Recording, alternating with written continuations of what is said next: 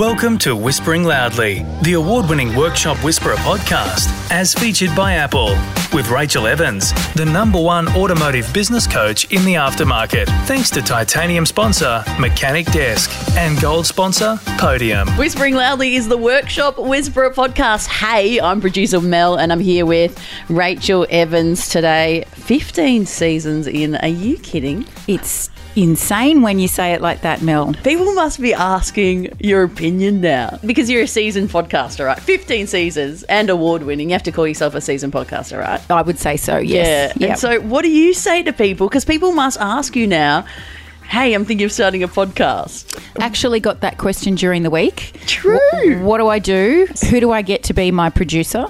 I referred you straight away. Oh, thanks, son. Yeah, people wonder, you know, how do we do it? Do we do it a, a episode at a time? And Yeah. of course, the answer to that is no way. We smash out a season in a day. The thing is, every though, time. The thing is, if you are a hobby caster and if you have lots of time, because people think just because we do high end productions that hmm. I'm, I'm anti low end production, which. Yeah. is oh, I actually am a bit anti low end production, but Low I'm not quality. Mm. anti anyone doing it themselves. So Yeah. yeah, if you've got lots of time and you want to work out, you know, how to podcast, build a studio, get your own stuff. Mm. But a good studio probably costs about 30 or 40 grand to build Yeah. with acoustics. And as I said right you- at the start, yeah. Mel, I'm only doing a podcast if I get to come into somebody's studio and I get to leave again, and that's all I do. So, Hey, um, thank you so much for all your reviews and your five star ratings on Apple Podcasts. We really appreciate it. We love coming to you weekly and bringing you advice that will help you and your team perform better in your auto repair shops. Coming up next, a JFDI episode. JFDI, with the Workshop Whisperer, Rachel Evans, a coaching masterclass for the brave. JFDI with Rachel Evans. Today, we are going to teach you how to empower your team so you can hand over control. I can see a lot of people shaking there. so they can improve skills and work in team harmony. Now, one of the things I do hear about business owners, Rach, is that they actually feel like they want more freedom, right? But when it comes down to the crunch, they are terrified of letting go of even small tasks. absolutely. And it causes a very big blockage. They become the blockage in the business, they become the impediment, they become the thing that stops the business from achieving the goals that they want it to achieve. just like a bottleneck. Absolutely, Yeah. because they just won't get out of the way to Thinking of uh, like a big Mack truck just parked in the middle yes, of a highway. It's, it's Yeah. a great, great way to think about it. So this is a great topic for a JFDI because at the end of the day, if you want that goal achieved of a lifestyle and freedom, and you not having to be Johnny on the spot with all of the answers to the questions, not putting out spot fires, not having to deal with every customer, eventually you are just going to have to place trust in the people that work for you. Now, it's easier to place trust if you've done your work and put your systems in place because then your team members have got systems, documentation, processes, procedures to consult before they have to come and find you or before they call you. And that's the kind of stuff that helps you sleep at night. So, you want to go away for four weeks or even just close down for a couple of weeks, and then the team come back and work without you while you have an extra two weeks off in the Christmas New Year period.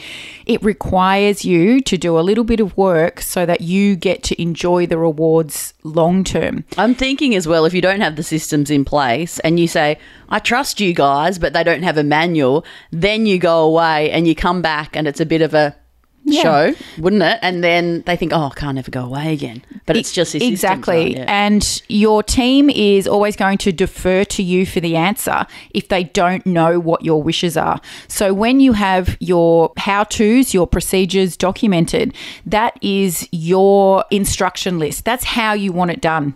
So it's there in black and white or in a video form uh, for the team to consult.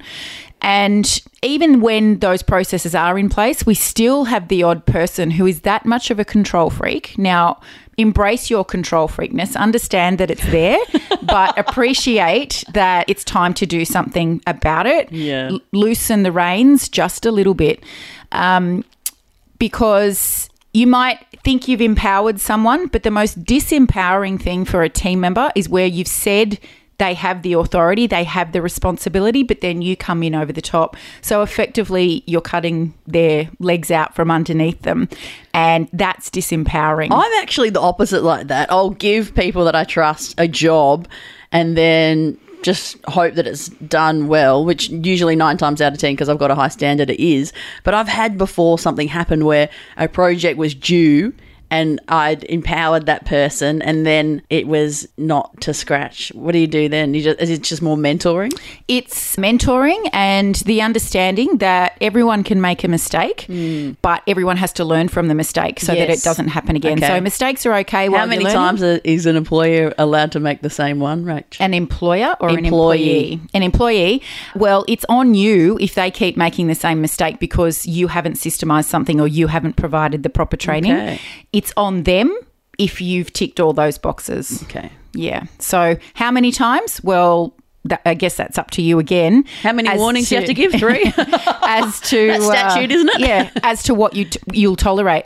But be mindful that if you tolerate something over and over again, and there are no consequences for that, your team will see that, and they in turn will expect that they'll be able to get away with things. Want to find out how the Workshop Whisperer team can put your auto repair shop on the path to business success? Head to www.workshopwhisperer.com slash whispering loudly to claim your free workshop success session with the team. You talk about loosening the reins. So, if someone is completely ensconced in their business, what are some of the first steps that they can take to, you know, take the foot off the accelerator without crashing the car, so to speak? And did you like that analogy? Uh, that it was was a great actually one. a motor analogy. Yeah, excellent. Okay. Start with very simple procedures. This is how we do Okay. an invoice. This All is right. how we greet the customer. We just take baby steps. Yes. Because creating an operations manual for your team to use or to be available with the business if you're going to put it on the market, it's not a five week or six week process. It actually never ends because once you've got all the processes that you think you need, well, they need an annual review Mm. and then you'll get a new piece of equipment, you'll get a new piece of software, That's and right. that needs systemizing as Something well. Something will happen in the economy. You might Yes. pivot your business. It looks completely different as to what it did when you did your systems. Yeah, absolutely. So start small and recognize that you may also have an issue with procrastinating. Procrastination and control freak often go hand in hand. So, in order to keep control, you actually delay making decisions on things. So, just be wary of that and identify if you need someone to help you with that, i.e., a coach, like the workshop whisperer, or whether this is something that you can work on yourself because once you're aware of it, you've got the discipline to do something about it. So the workshop whisperer does create systems for We don't no, we don't Okay. create them for you because every single business is different and it's Yeah. very very important that this stuff actually comes out of the owner's head Mm-hmm. And that the owner learns how to delegate within the business for certain procedures that could be completed by other team members who are actually doing the job of the system that needs documenting. JFDI, you've heard it from Rach here first.